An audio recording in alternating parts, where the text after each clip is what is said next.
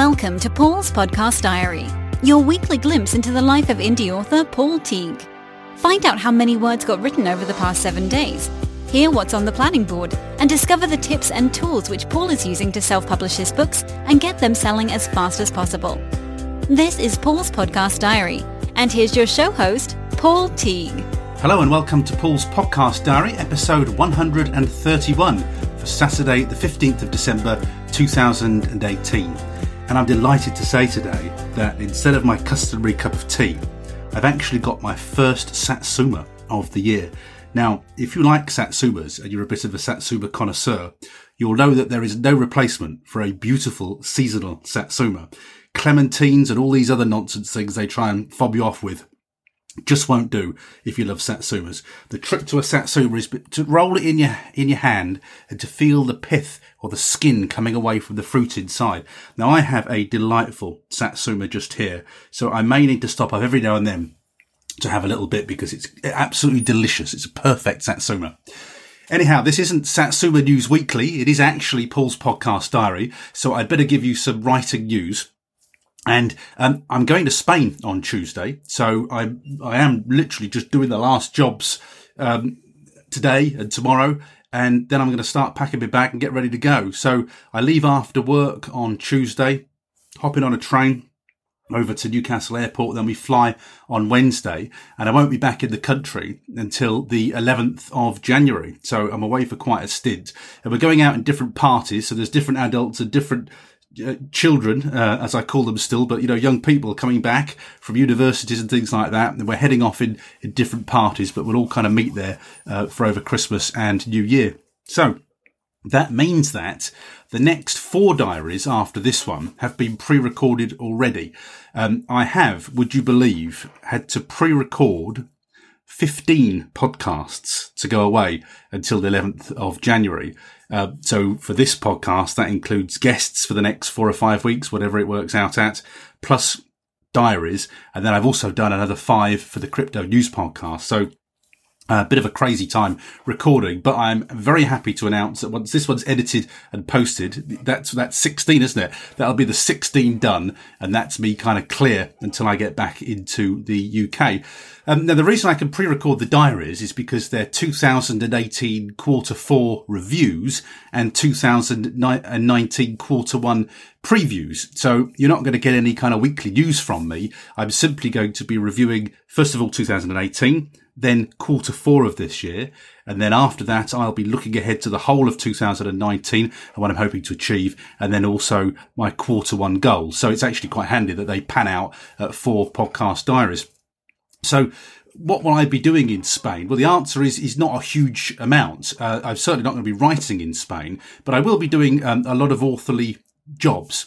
So um, I'm going to read the book Show Don't Tell. Uh, that's a book. Who did I hear mentioning that? Oh, that was Jerry Evanoff and his podcast. I went straight out and bought it.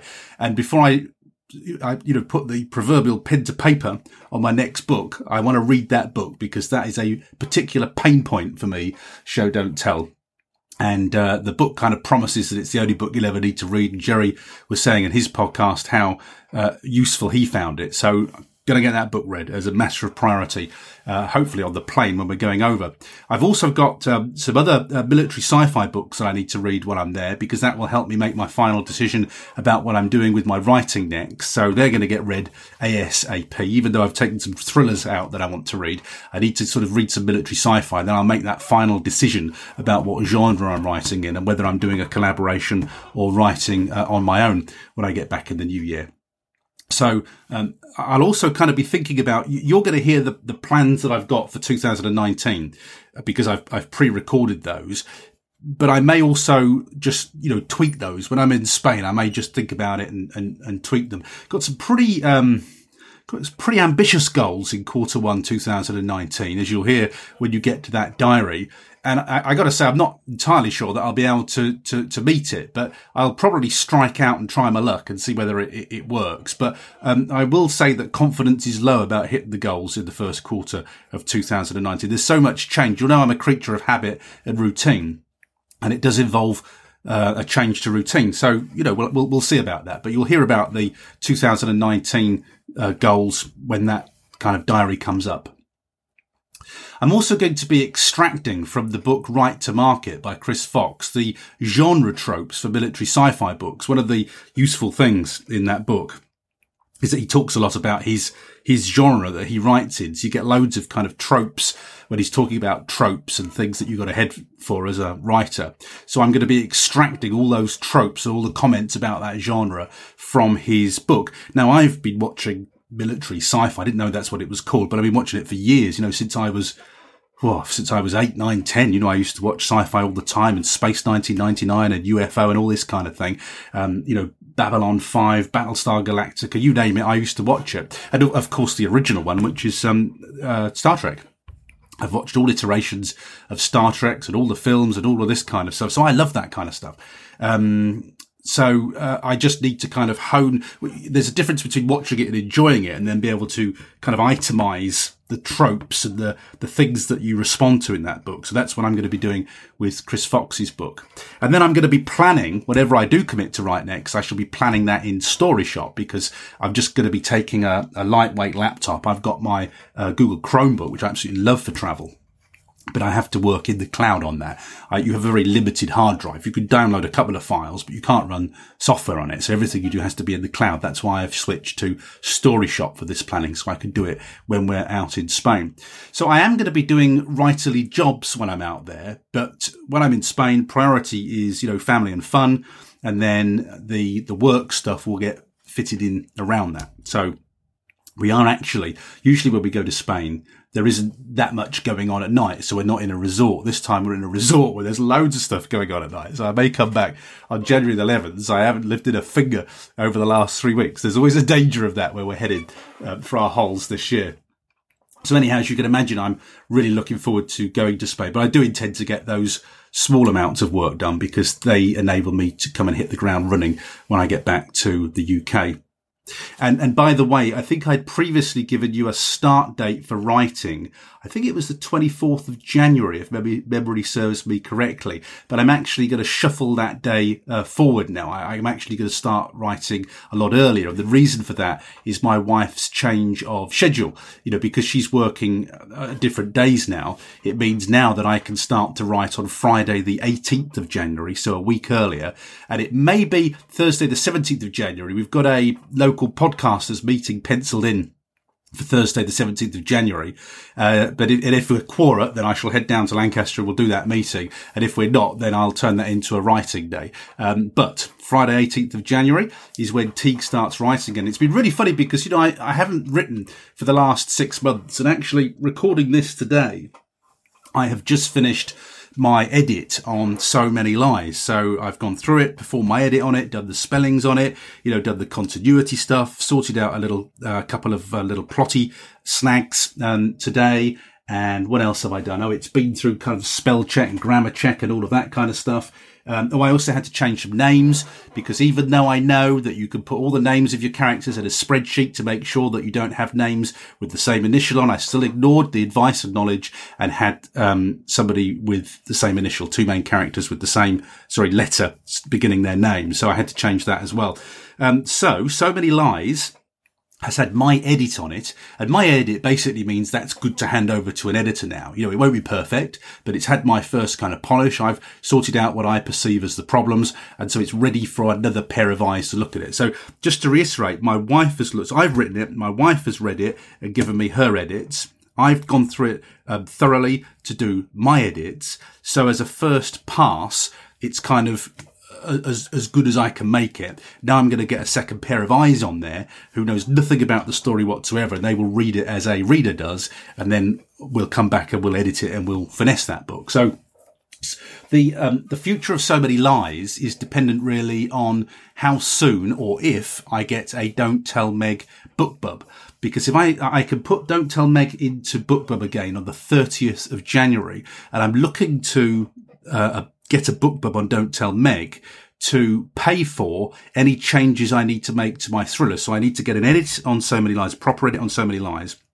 And I need to get um, some decent covers. They won't be full price covers. I don't think I'm going to be able to afford that, but they will be better covers or different covers on my standalone thrillers so that I could do a rapid release, re-release of my thrillers later in the year. And the date of that, as I've said before, is going to be determined by if and how long it takes me to get a Don't Tell Meg uh, BookBub. So I can start pitching for those on the 30th of January when I kind of get that money in, that's what's going to pay for the changes I need to do on the other books, on the other thrillers, and that will determine the rapid re-release cycle for those thrillers. And the rapid re-release will begin with uh, So Many Lies, which will be my next uh, brand new book that nobody's read. So there is kind of method to all of this madness. Hopefully that will all come up, and hopefully I will get a BookBub to bootstrap all of that.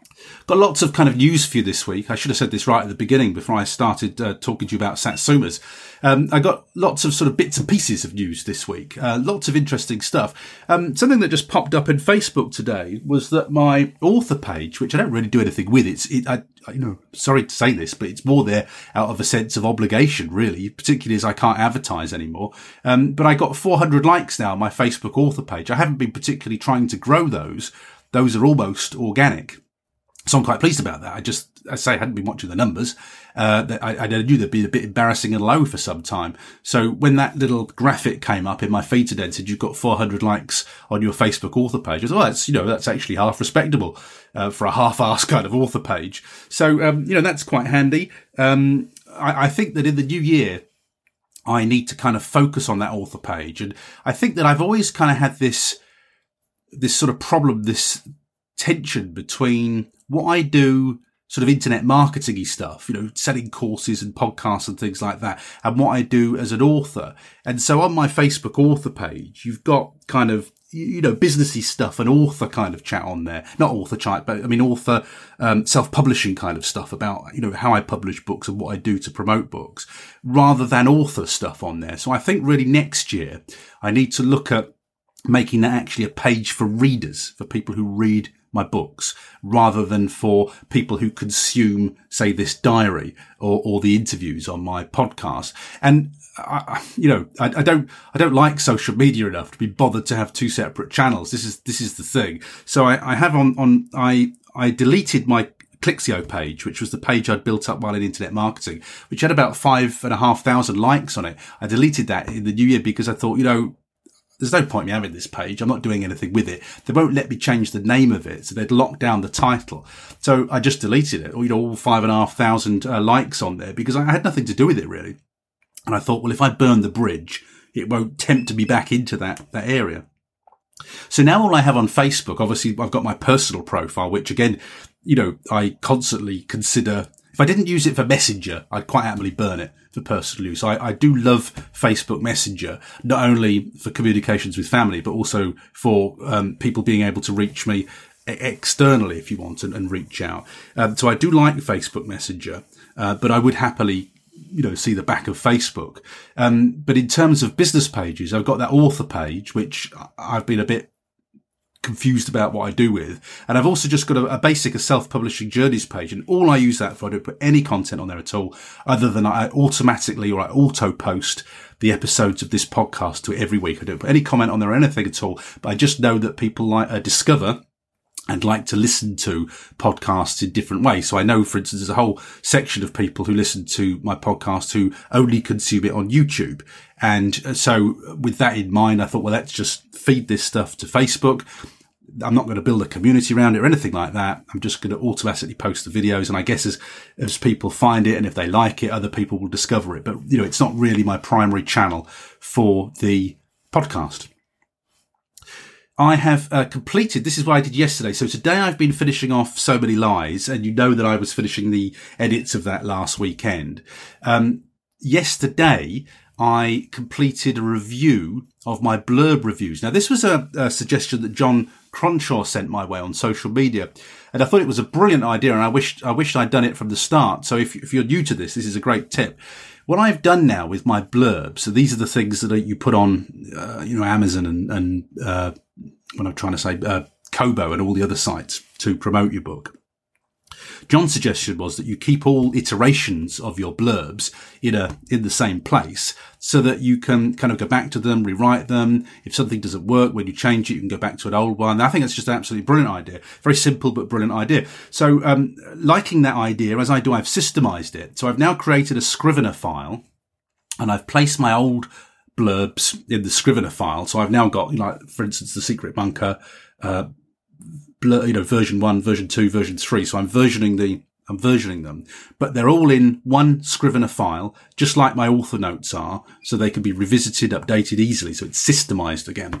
And, um, I had to rework my secret bunker blurb. So I'd reworked my grid ones recently and I said that I'd had my blurbs written by somebody else. I was never really very happy with them.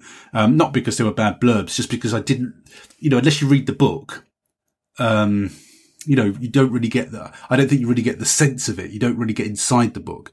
And, and I don't think my blurbs are terrible. You know, my own, my blurbs have sold Don't Tell Megs and they sold enough of the grid in the last book. But so don't make me think my blurbs are, are, terrible. They're probably not perfect. They're probably far from perfect, but they're not terrible. They're not appalling. They do manage to sell books. So I decided to stick with my, my own stuff and I've rewritten the blurbs to the secret bunker. And to be honest with you, I think that I, I, based it on the original ones I did, which I think were pretty good, to be honest with you. I've just made some tweaks in there as well. Um, so the secret bunker has new blurbs across the board and then all the existing blurbs for thrillers and things, which I've been quite happy with and have been selling books. Um, they've gone into this Scrivener file, but I do recommend that to you. So, you know, now I've got all my books in vellum files. Um, I've got my author notes. I've got all of these now, blurb reviews as well, all systemized so I can keep that going when I start writing again. I wanted to recommend to you this week a brilliant podcast that I've been listening to. I, I've been a devil recently. I don't know why, but um, when I go to bed at night, I'm out like a light. But if I wake up, which I have to do about four o'clock, I can't get to sleep a lot of the time. And so rather than, you know, get up too early, and, and be tired for the rest of the day. What I've started to do uh, is I've, I have my phone in, in the room, which I don't like doing, but I, I, have it only for the podcast. So I'm not checking it at all and, and all the volumes off and everything. I don't have it buzzing or whirring or anything like that. It's completely silent. And I have, I've got the headphones in. And if I wake up early, I'm just putting a podcast in to listen to. And I have to say, actually, because they're just voice only, I do actually tend to drift off you know, 10 minutes into a podcast. And then in the morning, I have to re-download it because I was interested in that. I just happened to, you know, I was still tired and it made me drift off. Um, but one podcast that I listened to this morning, early this morning at some ridiculous hour after four o'clock was, um, from the science fiction and fantasy book, uh, show, um, and, uh, or podcast, whatever they call it. So the science fiction and fantasy and this is the one with Lindsay Buroker and other co-presenters. And um, I hadn't listened to it. I think it was, I'm sure again it was John Cronshaw. Again, thanks for the tip, John. Um, I'm sure it was John Cronshaw who recommended an episode to me in which Brian Meeks was on, and it was an excellent episode. Uh, and, and I added it to my podcast stream. And I'm not interested in every episode. Um, uh, you know, I wouldn't listen to it every week. But when they have a good episode on it, it's a really good episode. You know, when they have um, one that really kind of hits the mark, and they had another one of those, episode 210. And to save you hunting for it, I'll put it on the show notes this week. But the title of the show is Selling More at Kobo, Relying Less on Amazon, and also what's coming up for authors in 2019. And they had Mark, and I'm going to say his name wrong again, even though I heard it loads of times. Mike Lefebvre, Lefebvre, Lefebvre um, the, the guy used to work for Kobo, who went on his own and now works for Draft2Digital. Um, and he was excellent. It was an excellent episode, and I think primarily it was there to uh, promote Mark's book, which I've I've rec- I bought and recommended to you on this podcast before because I'm trying to get on top of Kobo at the moment, and it's an excellent book. And, and the conversation on this podcast is excellent. So just like I steered you very strongly towards Kirsten Oliphant's podcast the other day about advertising. I'm going to steer you very strongly towards listening to this podcast, whether you're wide or not. It's a very, very strong content rich podcast. And I, I found it fascinating. It's one that I will probably listen to again to make sure that I get all the nuggets out of it. As you know, I'm kind of just at the end of a, a BookFunnel kind of promotion at the moment. And I just wanted to give you some numbers on this. So these are the first BookFunnel promotions I've hosted and held on the platform. Um, I used to run them myself. I took a break during GDPR while we were getting all that stuff confirmed. And now all the GDPR stuff sorted out and BookFunnel handled that excellently. I'm happy to go in and run another promotion. So I've been running exactly for the same period of time. I've been running two promotions. I've done one for sci-fi and I've done one for thrillers. And I just wanted to give you some of the numbers from this. So, um, I've got the number of claims, and a claim is when somebody actually goes to get your book, but it doesn't necessarily mean that you get an email from that. So remember with GDPR, we can't force people to register for our email list to get a book. We have to make that optional.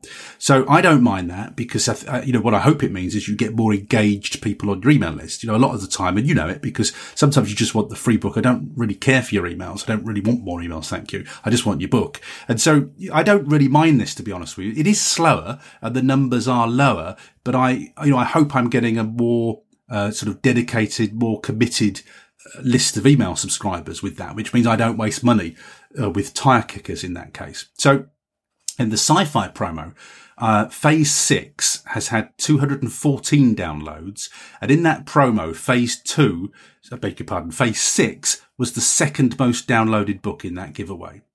Um, the grid one, so I, because it's my promo, I did allow people to, to list two books, but I did list two books in my own promo. So the grid had 180 downloads and I was the fifth most downloaded book in that, uh, you know, in that giveaway. Now, I do find this interesting because as you know, I was pretty strict about the covers and the, and the, the genre specificity, specificness of the covers. So, uh, you know, you were, you were with a lot of other good authors with high quality covers.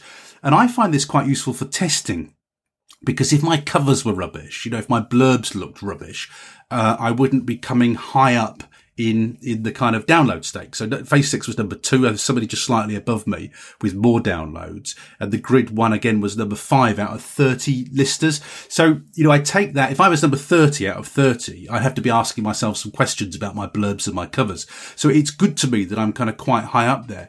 Now in the crime and thrillers, I got with Dead of Night. I had Dead of Night and Don't Tell Megan there. This is quite interesting. I had Dead of Night. I got 286 downloads in that giveaway, and once again, I was the second most downloaded book. Now, remember, Dead of Night is the cover that I designed. It's one of Paul's dodgy covers. Whereas Don't Tell Meg, it got 141 downloads, but it was 14th. So it was about halfway among all the other thrillers. And I have to say the thriller covers were really high quality. They were really uh, excellent. I think there were about two there that were a bit hit or miss and the rest were really, they were so strong. I was looking a lot of those thriller covers thinking, I'm going to ask you who your cover uh, producer, you know, artist is because that's such a lovely cover. This is another advantage, by the way, of, of taking part in and running giveaways, particularly running giveaways, is that you could get the author email easily and you can contact them and say, who's doing that work? Cause that's great. So, um, out of the whole crime giveaway, there were 4,487 claims. So I had 30 authors taking part, which I think is the magic number. I think if you have any more than that, I think um, it gets a bit dispersed uh, and there's too many books. You know, it's like a kid in a sweet shop. There's too many things to look at and to scoff. Um, so I think 30, I feel, is the magic number. Certainly just with my personal experience. Uh, 4,487 claims in the crime giveaway. And in the sci-fi giveaway, we had 3,837 claims. And of course, they were all divided among the 30 participants in each giveaway. I think that's pretty good. You know, just a group of people sending a little bit of traffic to a giveaway. I thought that was okay. And then in terms of what did that give me as new subscribers? Well, over a period of two weeks so far, it's given me 175 new subscribers. So um, if you think that when I started email marketing, it, I used to get what was it? I, it took me 20, took me a year to get 25 subscribers. That's not bad. Now, pre GDPR, let me just, I'm just going to do a quick addition sum here. Pre GDPR to get all of those subscribers, I would have got because I'd have forced them into coming into MailerLite. That it, pre GDPR, that would have given me 821 new leads. So um, if I tot up the number of actual claims that I got on my book, and then that would that was 821 claims. I've given away 821 free copies or first in series on my books over the last two weeks. So it's about a quarter with GDPR. It's about a quarter of, of what I would have got. But as I say, we haven't press ganged those people. They didn't need to register for my email list. So I hope that that makes them more predisposed to be engaged with me and actually read the blooming emails, which is ultimately what we want. There's a lovely feature in MailerLite actually, which I used again. I think it was this morning or last night.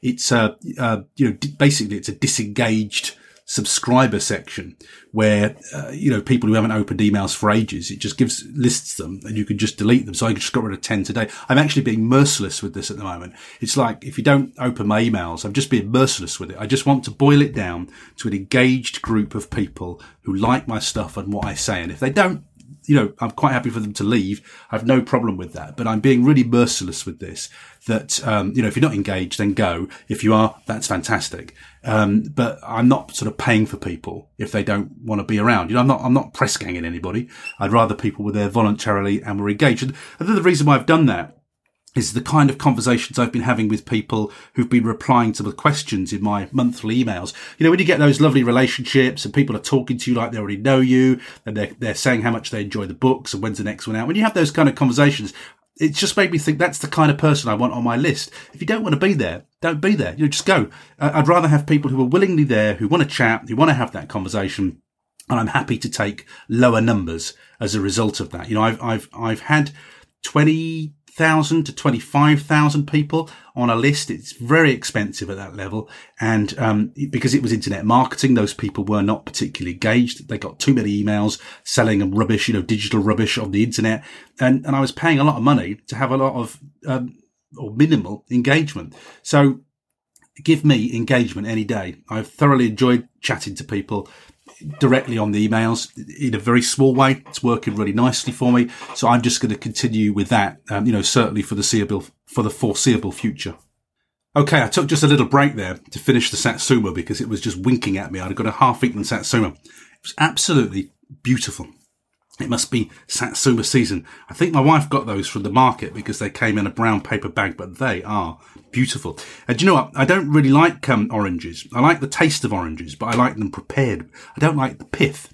But that's why I eat satsumas, and I, I, get my vitamin C intake over the next couple of months while the satsumas are beautiful. I have enough vitamin C to last me for a year and then I don't really touch a lot of fruit after that. Um, it's the pith I don't like on oranges. If it, it, sounds really kind of like Waitrose shopper, doesn't it? But I, I, like my oranges prepared like they are in a fruit salad because I don't like the pith. So I got to eat as many satsumas as I possibly can. I'm hoping that, that they, they, should be gorgeous in Spain, shouldn't they? Um, the other thing I, in Spain I do is I virtually I don't drink a lot. Uh, I and so in Spain I tend to have zumo de naranja, which is fresh orange juice, freshly squeezed orange juice, absolutely gorgeous in Spain. Of course, because oranges drop on the floor in Spain, you know they've got so many other things. Um, it's really cheap to have fresh orange juice in Spain. What did I pay in a Wetherspoons for fresh orange juice the other day? All my family were with us, all my kids were with me, or four, two of the kids with me, and, and, and my wife was with me and it was like 12 quid for four fresh orange juices. It's, uh, so it didn't cost that in Spain, which is great. Anyhow, that's enough vitamin C news for this week. Let's move back onto the writing stuff. And um, I've been running some promotions, having been inspired by Kirsten Oliphant's uh, post, her, her blog post and her podcast.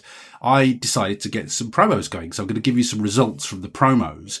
And it's been quite good this week. Um, when I, I, I always look at the charts when I do a BookBub, but I don't really look at the charts anymore when I do free bookses and things like that because I know they get you high up in the charts, but as you know from listening to these podcast diaries, I don't really get excited about being number one in free anymore. My next target is to be number one in paid. That's what I want to see, or top 10 in paid. I don't get that excited about being in, in the free charts because I know I can do that now, and I know that that will result in a certain number of sales. But but actually, you know, it's great when you do it the first couple of times, but I, just want sales now. You know, it, it, it's money. I want money in from books. I don't want to be giving stuff away for free all the time. I want cash in. So, um, but I did look at some charts this morning and and had some nice results. So, um, I've with these promos, I was at number eighty four in the paid Apple charts with the murder place. So I've been promoting Don't Tell Meg for free. And of course, the whole reason that we do that with a series is that because people hopefully like the book and they go and buy book two and three in the series. So on the back of that, And because I'm wide at the moment, the murder place was number 84 in the paid Apple chart. And so, um, at number 77 is Jojo, Jojo Moyes, for instance. You've got, um, Dale Carnegie, How to Win Friends and Influence People at number 80. Uh, we had Stuart MacBride, The Blood Road at number 90. So he was below me. And you've got Karin Slaughter, a thriller writer, uh, with the book, uh, Pieces of Her at, at number 82. So um, I love this about Apple, but I mean, I, you know, I know it's just transitory and I'll be on and off the chart. I don't kid myself with it, but you do get to be surrounded by loads of, I mean, really big authors. You don't tend to get that even, even on an Amazon free chart, not the kind of author that you get when you're on a, an Apple chart. You're with the real kind of, you know, creme de la creme when you get on a, an Apple chart. And it'll only be, you know, I'll be on and off. It won't take, it won't be very long. It'll, it'll be there one minute, gone the next. But you do get some beautiful screenshots. So I was 84 on the paid chart in Apple. I was number one, I've been number one in a couple of charts actually, uh, on Amazon, but I was number one in top three, um, psycho- psychological fiction in the United States which made me very happy because I, I, like I like being number one in the states. Um, so yeah, I got a couple of charts, which was which was great. I didn't look too hard, but um, the Apple one made me pleased. It's not, uh, and I was I think I was something like number eight in thrillers free. Oh, and I was next to um, I was next to Adam Croft. That's right, because I posted it on Twitter actually, just to just to show it. So let me just find the screenshot. Yeah, so in top three thrillers, I was number seven, and Adam Croft was number six. So I was right next to Adam Croft in there. And then, uh, so you don't really see huge authors in the, in the Apple kind of free books. But, um, you know, if I'm right next, I'm just one below Adam Croft, I sort of figure I must be doing something right with my promotion if I, if I'm sort of getting to the same kind of position, uh, that Adam did. So anyhow, let me tell you what the numbers were on the promo. So I, I had a Kindle Nation daily on, on Wednesday of this week and I got I, that wasn't very good actually. Uh, it was 150 free downloads on the day of promotion. It's, it's, not brilliant, is it? I don't think, and it's quite expensive. Kindle Nation Daily. So um, I've got another one with Kindle Nation Daily in the new year for the grid. Let's see how that goes. But my experience was not very good. I don't think 150 is very good. Um, I had a free Booksy and Fussy Librarian on Thursday. That was much better. 1,147 downloads on the day of the promo um, itself. So I'm much happier with that. That's a good number of downloads. You know, I'll get some, that'll give me some purchases. And then just to put that in context, I did an e-reader news today, last Tuesday. I think I told you about this, but the downloads that I got on the day of release was 564. So again, I, have always liked free books. I can't separate. I should have been cleverer, actually. I should have had the fussy librarian the day after free booksy. So I could have isolated the traffic slightly more. It's, it's never quite perfect because you always have a tail over uh, when you have a promo. But, um, you know, I know Free Booksy delivers good traffic. So from that, I would say Free Booksy stroke e-reader news today with the strong ones. That's a poor experience of Kindle Nation Daily for me. And I know that, you know, Fussy Librarian's fine. It doesn't, uh, doesn't change the world, but it does give you just to give you some reasonable results. But anyhow, it was it's enough to get the murder place into uh, the top sort of hundred on uh, Apple iBooks. So or Apple Books is it called now? Um, you know, so that's quite pleasing anyway. Um, what I think I'm going to try next year, and again, I might be missing a trick here. And I, this is what uh, Kirsten Oliphant does. And I kind of, when I listened to her podcast interview, I listed everything for free because that's just what I do. And, and then I, she doesn't do free, I don't think. I think she does paid.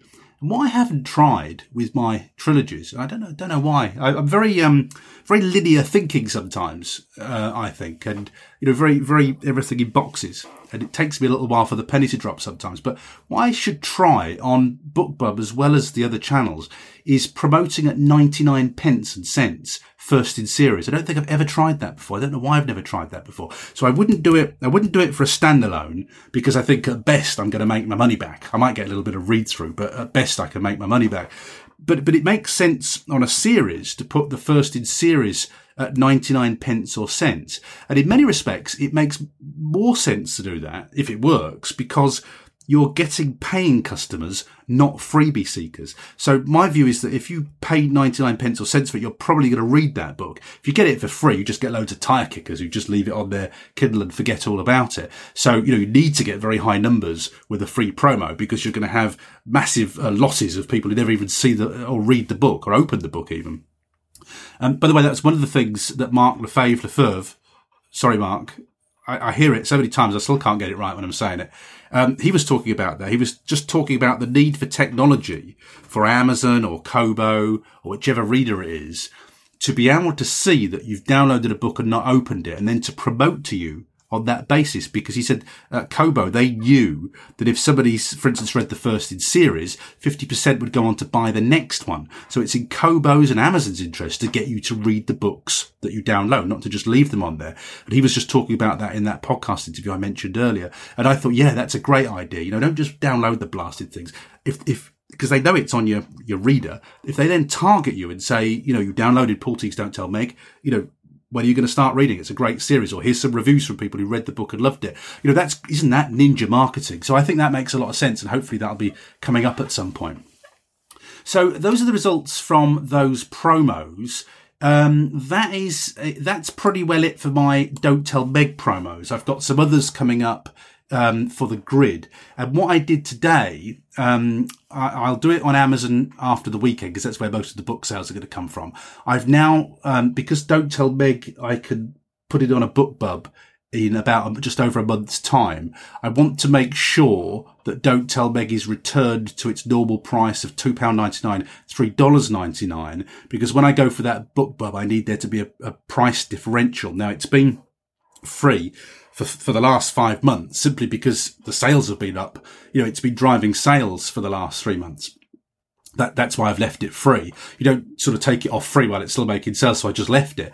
Uh, but it isn't supposed to be a perma free book that I don't want it to be a perma free book. So it's going back to priced now. Um, and, uh, that's good to get it ready for the next BookBub ad. And I might, I'm going to consider maybe putting that on at 99 pence or cents we'll see. I'll I'll see how I feel when I get back from Spain. But if I don't put that one on 99 pence or cents, I'm going to try, I think I'm going to try other ones. I'm just going to see, I just want to see how many, what the money in is like compared to the read through. Because my kind of experience with internet marketing tells me that the paying customers are always better customers. They are always, always, always better customers, customers who pay. Um, freebie people are just tire kickers, you know, so of, of uh, freebie seekers, a certain part of them will be, you know, committed. They might just, they might be people who read voraciously, but are on a low budget, for instance. So you're always going to have a subsection of those freebie seekers who, who actually download books purposefully and read them. But the majority of them are just, oh, you know, I go for free. They load them up. They don't read them. So uh, sort of common sense and experience tells me that if you, if you get that balance between a bargain, 99 pence or cents, and people who pay, that might actually be better in the long term for kind of dedicated, serious readers. Because, I mean, the other thing I can tell you is that you always get lower reviews when you're free. Um, I, I, because I think people are less committed. I think they sort of say, "Oh yeah, pretty cover, I'll have that," and when they read it and it's not their thing because they didn't take time to do the due diligence, they then say, "Oh, rubbish," and put a three star "This wasn't my thing." Whereas if you buy a book, if you pay for a book, you generally take that little bit of time to make sure it's the right book for you. You read the blurb, say, "Oh yeah, I have that. I, you know, I like that. I read that." Um, whereas I think there's a difference between freebie seekers. I think they're less sort of committed in that buying process. So I think for 2019, I want to run some experiments, not necessarily just on BookBub, but also on free books and other outlets uh, on 99 pence and cent sales and just to see whether we could uh, just get slightly better results um, than I have been getting on the freebies. I always know there's a penalty with the freebies that I'm going to get hit on the reviews, but then again, it, you know, it brings the cash in, doesn't it? So we'll have a think about that. Actually, I was talking to John Hindmarsh, who's my guest on Monday, and John and I were talking about putting box sets into BookBub. And I, I actually, after we chatted, I, in my sort of impetuous rush, I put Don't Tell Meg box set into BookBub and the price of it was something like seven or eight hundred dollars seven or eight hundred dollars to put a books a box set into BookBub, and I think you know you price it down at one ninety nine or something like that. And I, and I said to John that I'd done it, and I slept on it, and just thought, oh my God, I could lose so much money on this. You know, if I only sold a handful of box sets and I chickened out and cancelled that promotion in the end. Now, I, I know, I think John was waiting to see whether his would get in and he was the same. You know, it's a lot of money. Um, but he said he'd report back if he gets a box set in. But my goodness, the price of a BookBub goes up depending on the price of what you're selling. So I'm assuming that if I were to sell it at 99 cents, I'd probably be paying more than the four, five hundred dollars that you pay for free. It's very expensive. And it, it, you know, it does take a nerve to put that amount of money in up front when you've got no experience of, of whether you're even going to get that money back. So I'm afraid I chickened out. Um, in flusher times, if I have, if I'm a bit flusher next year, I might give it a try. If I'm feeling a bit more gung ho, but not at the moment. Um, in preparation for my 2019 plans, I, and I've been caught with this before, I have taken my thrillers off Kobo Plus. Now, this isn't Kobo, this is Kobo Plus and you opt into Kobo Plus, and I think it's a month. You you have to sort of be in it for a certain amount of time, and then you can get out of it. It's it's almost like KDP Select, but not like KDP Select. In that you, you when you're in it, um, I think it goes to subscribers, but only in certain countries, or it's your book's eligible for subscribers. But you can't just sort of you know click the button and then be out the next day. There is a commitment with it. So what I've done now is I've removed that commitment so that when I come to my thrillers in the new year and I want to unpublish them, then I'm not got stuck at Kobo because I got to out wait for this three month period to finish. Uh, I'm not even aware of whether I made any sales through that, so it doesn't particularly matter. But that's not Kobo; it is Kobo Plus, which is a separate thing, and it's a checkbox that you have to tick. So I want to have full autonomy. When I, as I said to you right at the beginning of this podcast, when uh, when and if, if and when I should say, I, I, get a another BookBub on Don't Tell Meg. That will give me a, a, good month for income and that will then pay for some new covers, you know, new titles and refreshes on my standalone thrillers. And then I will start to launch with So Many Lies. I'll do one of my sort of unloved standalone thrillers, which I've done nothing with. They'll go in the launch sequence and I at some point will take Don't Tell Meg off too. If, if this works and then they will be part of that relaunch as I'm trying to not game, but you know, uh, reflect Amazon's algorithms. Um, so, as I say, uh, that's just a simple little thing, but it's worth me mentioning because I know I've got caught with Kobo Plus before. Um, I hadn't kind of realized the implications of, of, putting myself in Kobo Plus. As usual, I hadn't read the small print. I've just gone tick, tick, tick, tick, tick, like you do, and then found out when I wanted to take my book out and I wanted to unpublish it. I can't remember why. And Kobo said, well, you're, you're committed to this for a, a certain period of time. So I'm actually ahead of the game with that. Um, when you hear my goals for 2019, you're going to hear quite a singular focus, and I'll explain that. I'm not, I won't sort of, you know, I'll keep my powder dry and not tell you everything that's coming up in that in that podcast episode. But you know that I've been reading um, the one thing, and you know that I've been talking to you about uh, gaining, gaining more focus. You know, I'm spread all over the place doing podcasts and marketingy stuff and things like that. You're going to see a lot more focus in 2019, really sort of head down and focusing on the, the, the core things that we need to do. And um, Kirsten Oliphant, so she's just doing an excellent series at the moment, and it's excellent because she's what she's done has worked very fast with the books, uh, but not you know not in a huge way. She's doing what most of us would be happy with. She's bringing in three and a half thousand dollars a month. And she's no, you know, she's no ninja at this. Uh, and, and, that's why I think it, it, resonated so much with me because actually she's she's selling the kind of books at a level and using techniques that we can all use. Um, you know, you've got Mark Dawson this week, who's who's a, a million dollar author, which is just absolutely phenomenal. And clearly, you need to see what people like Mark are doing because that's your line in the distance. That's our aspiration.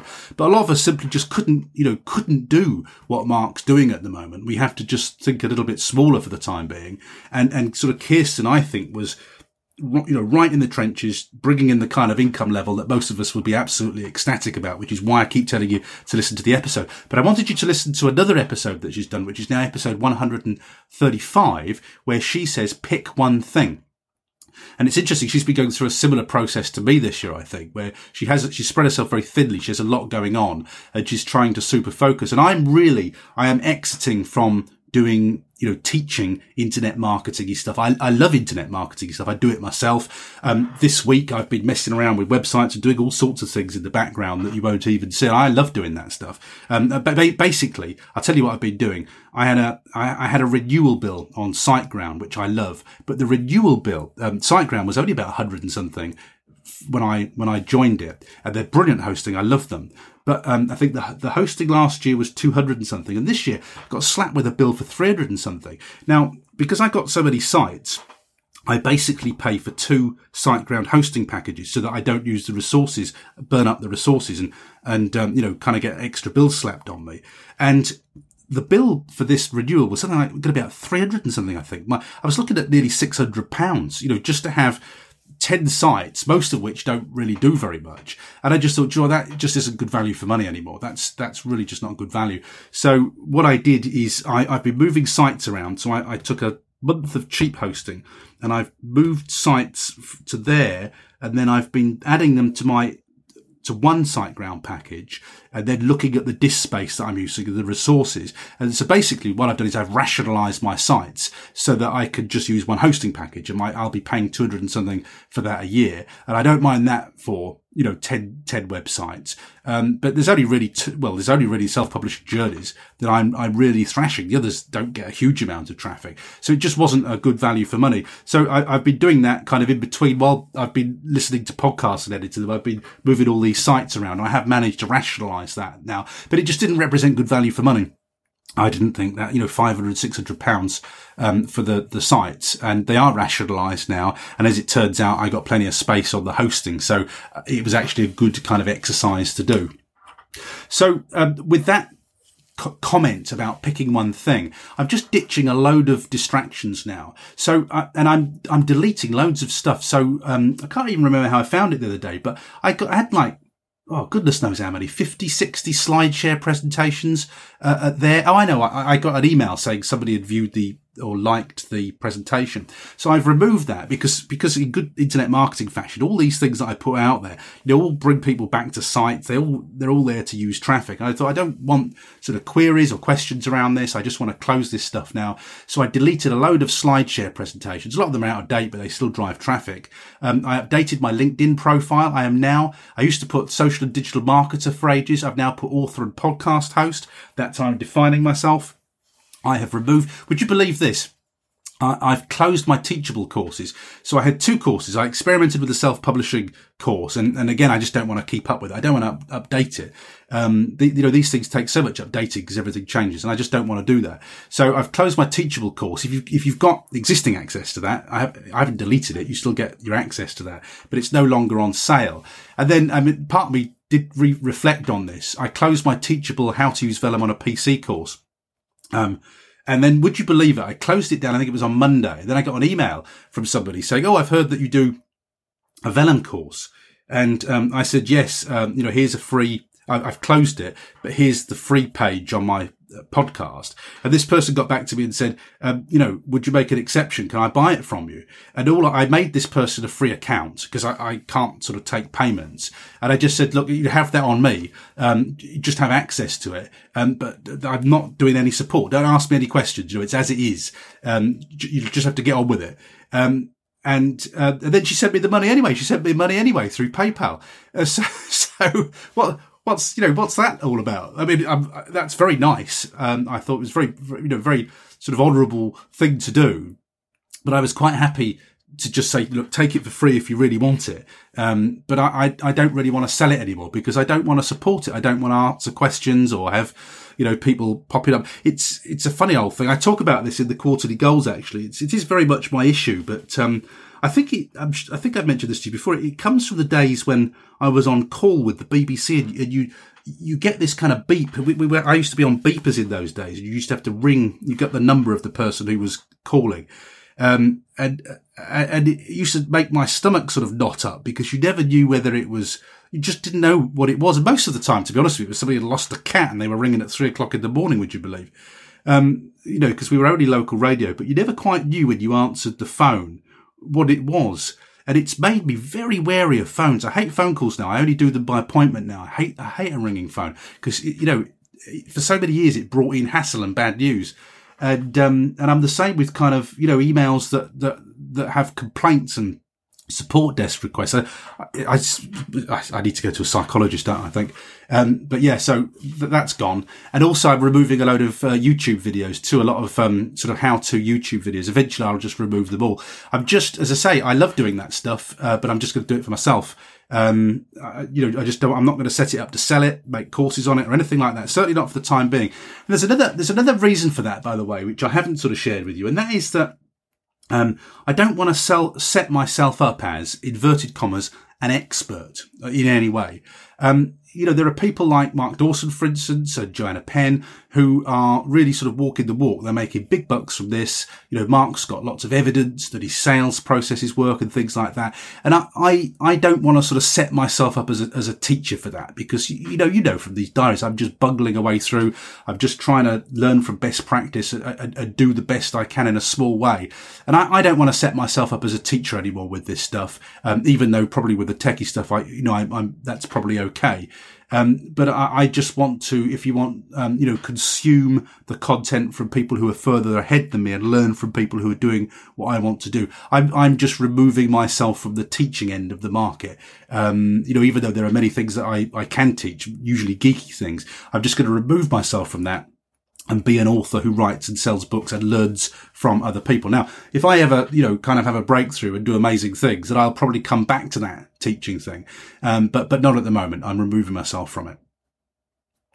I had considered for a while my paulteague.com blog, which is the oldest site I've got. It was the first, uh, it was the first domain name I, I, I, bought for myself. And it was, it was always the home of my blog for, for years, even though I've never really been a blogger. Um, but I've only got a handful of articles on there now. And I was just considering what to do about that. Um, I, I, had thought, well, should I put Paul's podcast diary on that? And then kind of keep the interview separate on self-publishing journeys. That would have made quite a lot of sense. But then I thought, oh no, I've got like, you know, three years worth of links on there where I'm saying, go to the show notes at selfpublishingjourneys.com forward slash this, that and the other. And it'll really screw things up. So I thought, no, I'm not going to do that. I'm just going to leave it on self-publishingjourneys.com. And then I thought about it. I thought actually it makes more sense to take the sort of 10, 12 blog posts I've got on paulteague.com and put them on self-publishing journeys and actually make that the home of all my kind of writing content. So I'm not quite sure what I'm going to do with paulteague.com. I do have enough room for it on this hosting package, but it actually, it's an easy one to delete. And what I end up doing is just um, redirecting it to one of my author sites now. Uh, paulteague.co.uk has got author stuff on it. So I may just redirect it to author sites now. Um, again, that paulteague.com site was another reason why I kind of kept coming back to internet marketing because it, that's what it always was. But I may just burn that bridge now and re- redirect it to a writing site and say, writing's what I do now. That's what I do. So, uh, that, that may disappear. I'll, that's sort of thing that might get done in Spain. You might suddenly see it disappear and it gets redirected to self-publishingjourneys.com couple of small bits of news for you this week. Really, really happy that my editor, Helen Vazal, has uh, just returned to me the Secret Bunker 1, Darkness Falls, and she's gone through it, given it a re-edit, and she's turned it into all past tense. Now, you know that this was always, you know, if anybody ever expressed concern about the Secret Bunker, it was that I, I had mixed past and present tense, and it works, but the most uh, regular comment I got was, once you get used to the way the tenses work, you know, this is a great book. That's usually what I get. But that's if people stuck with it, but other people didn't like that tense change. And so I, that was the first book I ever wrote in 2014. I was learning about all this stuff. Didn't make that mistake again. Um, and, and it was a mixture of first person and past. It does work within the context of the story, but actually you know, it, it, just makes it too hard a read to get your head around at the beginning, I think. You know, those initial stages when you're reading thinking, is this for me? Is this not for me? And I just want to remove all of that kind of resistance and friction. So Helen has now returned um, Secret Bunker 1 to me. It's all been past tensed, which is just brilliant. So um, I, that's another thing I need to read actually when I'm out in Spain, just to give it a read. And it's actually just as well this week because I um I was toying with uh, uh, Helen's not going to get the three books back to me till probably just after Christmas. But I was able to submit the secret bunker to BookBub again this week. And I thought, look, I can't, I can't not submit it because it's worth too much money to me if I get a BookBub. You know, however you submit it, I'll just submit the existing books because I've done perfectly all right. They've got perfectly good reviews, just not enough of them. And so um, I, I, sort of thought, right, I'm going to submit to BookBub, and Helen will be furious with me if I say to her, I've got a BookBub. But I got another knockback this week. So the secret bunker has yet to get a BookBub. I got knocked back again this week, which means that I can now submit it um, when I get back from Spain. Basically, I'll just resubmit it when I get back from Spain, and hopefully by that time I'll have the the last two books that Helen's doing for me in that series, and they will be spick and span, and I will be hugely confident of putting those in a BookBub then because the story was always great. It was just that you know it was my first book, and and I learned what I learned, and I never made the same mistakes with it again. But now, um, I've always loved the story of the secret bunker. I still think it's a strong story and strong, you know, premise. And, and people always tell me they love the character of Dan in there. Um, but I can be really confident of it being all past tense and all one tense now, because that was always the Achilles heel of that story, I think. I did say to you that I've been recording uh, 15 episodes. This is the 16th episode.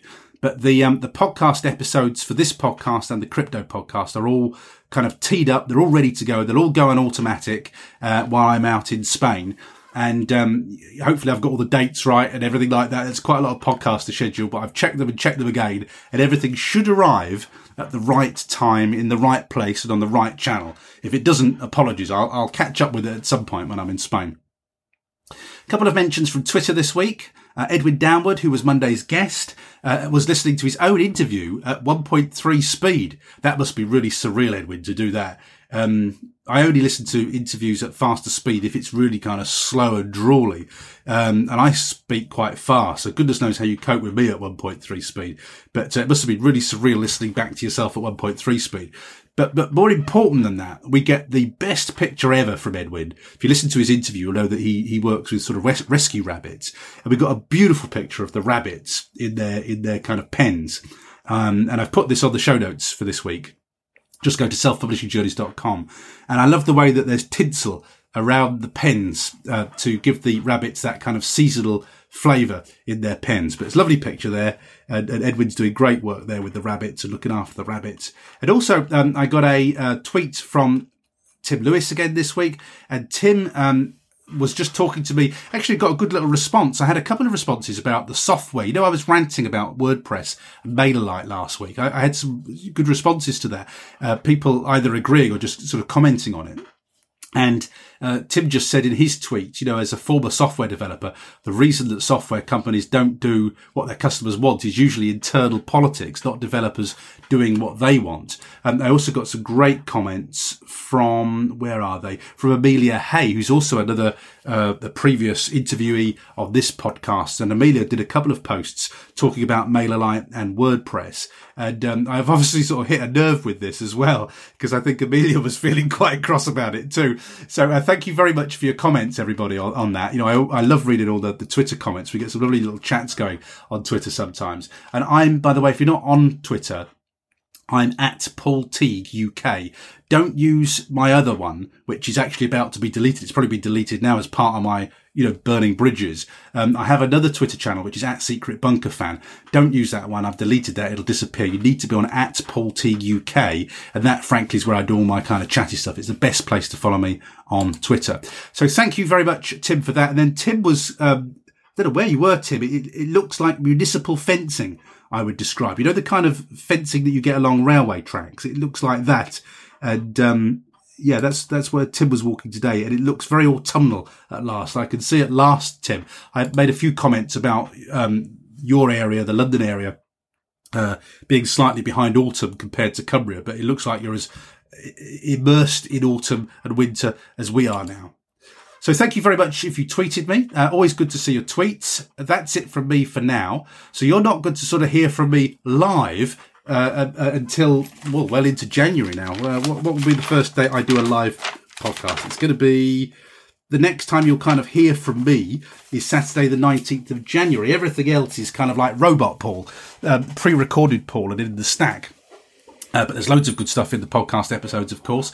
Um, but you know, in terms of news, um, kind of week to week, day to day news will be mid January, almost a month ahead, more than a month ahead until I do the first one of those interviews. So that's bound to be a long one, just like this one is.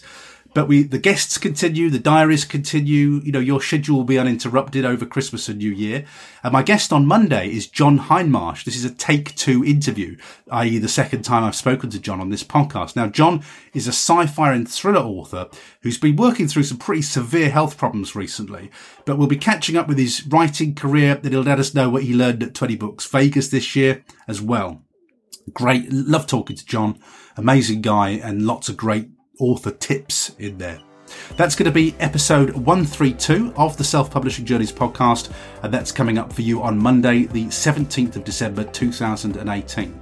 So I will have another diary update for you next Saturday, but when it's released, I shall be hopefully in the Spanish sunshine and I'll be reviewing my author ups and downs for 2018 over the next couple of weeks, and you'll get my preview of 2019 and quarter one as well. In the meantime, have a great week of writing, a brilliant Christmas and New Year, and I'll be back, non robot Paul, in January. Bye bye for now. Thanks for listening to Paul's Podcast Diary. Make sure you subscribe to the podcast feed to hear next week's update and find out how many words get produced over the next seven days. Until then, we hope you have a great week of writing.